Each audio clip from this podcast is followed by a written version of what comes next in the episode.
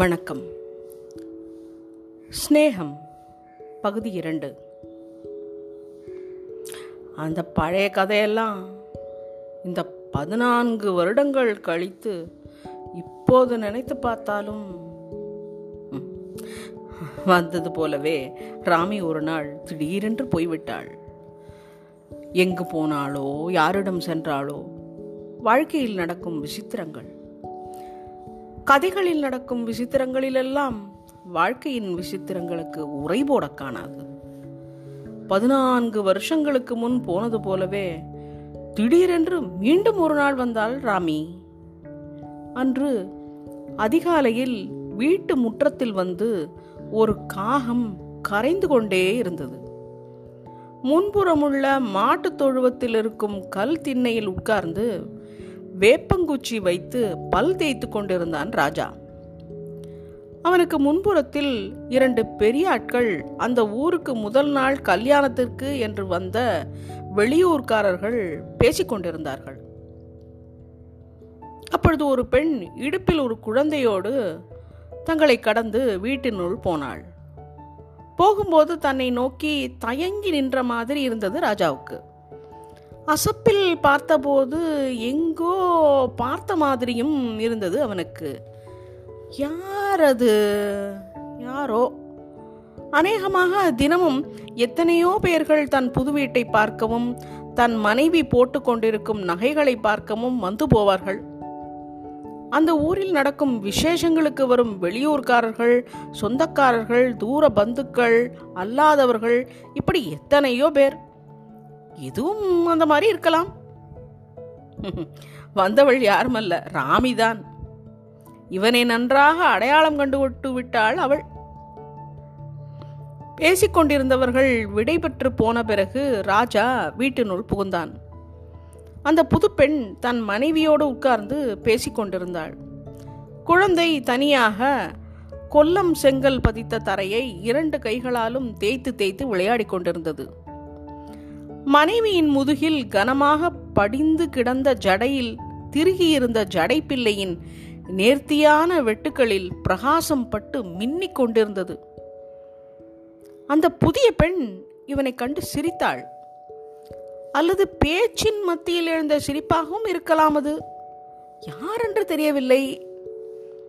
அந்த அறையின் வாசலை தாண்டி கொல்லையில் குழாயடியில் வந்து நின்று கொண்டு வேப்பங்குச்சியை பல்லால் கடித்து இரண்டாக வகுத்து வழித்து நாக்கை வழித்து கொண்டிருக்கும் போதுதான் ராஜாவுக்கு மனசினுள் பளீர் என்று ஒரு பிரகாசம் தோன்ற ஒரு மின்னல் அடித்து மறைந்தது. ஆஹா அந்த பற்கள் அந்த கண்கள். ராமி ராமி நீயாது. எத்தனை வருஷங்களாகிவிட்டன? உன்னை பார்த்து என் வீடு தேடி வந்தை. உன்னை வா என்று கூட நான் கேட்கவில்லையே. அடப்பாவி முகத்தை அவசர அவசரமாக துடைத்துக் கொண்டே அவர்கள் உட்கார்ந்து பேசிக்கொண்டிருந்த அறையை நோக்கி வேகமாக போகும்போது அவன் மனைவி எதிரே வந்தாள். வெந்நீர் எடுத்து வைக்கட்டுமா? என்று வழக்கமான அன்போடு அமைதியாக கேட்டாள். ராஜா ஒன்றும் பதில் சொல்லவில்லை. தன் மனைவியையே பார்த்து கொண்டிருந்தான் அவன். ஏன் அந்த சமயத்தில் அப்படி பார்த்தான் என்பது அவனுக்கே தெரியாது. ஆனால் அவன் மனைவியோ அதற்கு வேறு ஒரு அர்த்தம் பண்ணிக்கொண்டு புன்னகையோடு நாணி தலை குனிந்தாள். அவளை தன் பார்வையிலிருந்து விடுவித்துக் கொண்டு ராஜா வீட்டுக்கு வெளியே வந்தான். ராமி ராமி போய்விட்டாள். ராமி நீ போய்விட்டாய். உன்னை வா என்று கூட நான் கேட்கவில்லையே. ராமி நீ என்னை பற்றி என்ன நினைத்துக் கொள்வாயோ?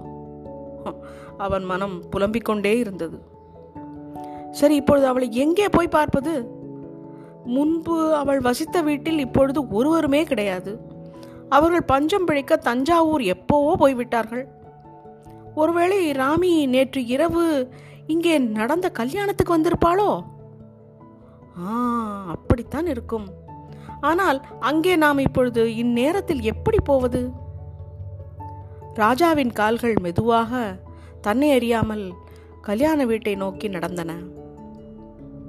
அந்த வீடு ஊருக்கு மேற்கே இருந்தது. அந்த வீட்டின் எதிரே ஒரு மைதானம். அங்கே நிறைய கூடார வண்டிகளும் காடி வண்டிகளும் இருந்தன. ஜனங்கள் எல்லோரும் வண்டிகளில் ஏறி மறுவீடு போக தயாராகி கொண்டிருந்தார்கள். ராமியும் ஒரு காடி வண்டியில் உட்கார்ந்து தன் குழந்தையை மடியில் வைத்துக்கொண்டு எதிரே உட்கார்ந்திருந்த ஒரு பெண்ணிடம் சிரித்து பேசிக்கொண்டிருந்தாள் தொலைவில் வரும்போதே ராமி மட்டும் ராஜாவை கண்டுகொண்டு விட்டாள். வீட்டுக்கு முன் வந்து நின்ற ராஜாவை வீட்டுக்காரர் உட்பட மற்றவரும் முதலாளி வாங்க முதலாளி வாங்க என்று வரவேற்று அங்கு கிடந்த பெஞ்சியில் உட்கார வைத்தார்கள். வண்டிகள் நிற்கும் பக்கம் பார்த்து கொண்டே ராஜா சந்தன கும்பாவில் விரல்களை நனைத்தான். வெற்றிலை போடும்படி வற்புறுத்தினார்கள். புகையிலை வேண்டும். என்ன வேண்டும்? என்ன புகையிலை வேண்டும்? என்று கூட கேட்டார்கள். அதோ அதோ இருக்கிறாள் ராமி. என் கண்முன்னே இருக்கிறாள். இப்பொழுது அவளுடன் போய் பேச முடியாது. அவளுடைய சேம லாபங்களை பற்றி பேச முடியாது. அப்படி செய்தால் மற்றவர்கள் என்ன நினைப்பார்கள்?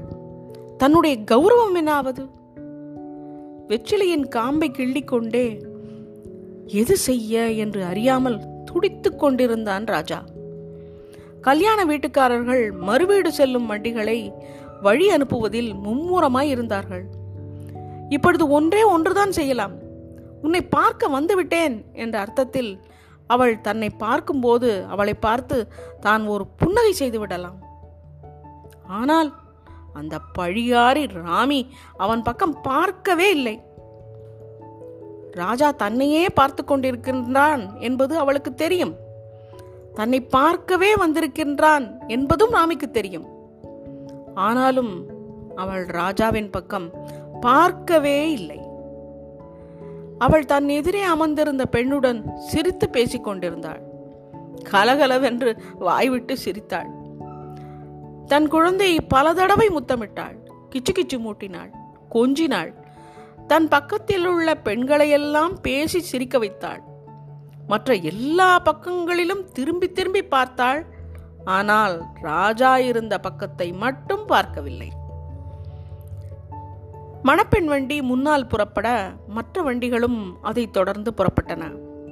மணிகளின் ஓசைகளும் சதங்கை ஒலிகளும் கொஞ்சம் கொஞ்சமாக குறைந்து கொண்டே போனது. ராஜாவால் ஒரு புன்னையை கூட பூக்க முடியாமலே போய்விட்டது. அப்படியே அசையாமல் அவன் மேற்கே பார்த்து உட்கார்ந்து கொண்டிருந்தான். குளிர்ந்த மேல்காற்று அவன் மூஞ்சியில் அடித்தது. வானத்தில் புறாக்கள் இஷ்டப்படி ஜோடி சேர்த்து பேசிக்கொண்டு பறந்து கொண்டு போய் கொண்டிருந்தன.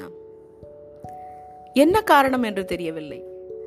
பக்கத்தில் இருப்பவர்கள் பார்த்து விடுவார்களோ என்று பயந்து கண்களை துடைத்து கொள்ளும் பொழுது கீழ்கண்டவாறு சொன்னான் சே கண்ணில் தூசி விழுந்துட்டது. ஆனால் அவன் கண்களை துடைத்து கொண்டதையோ அவன் அப்படி சொன்னதையோ அங்கு உண்மையில் யாரும் பார்க்கவும் இல்லை. அதை கேட்கவும் இல்லை. ஜனவரி ஆயிரத்தி தொள்ளாயிரத்தி அறுபத்தி மூன்று தாமரை. நன்றி வணக்கம்.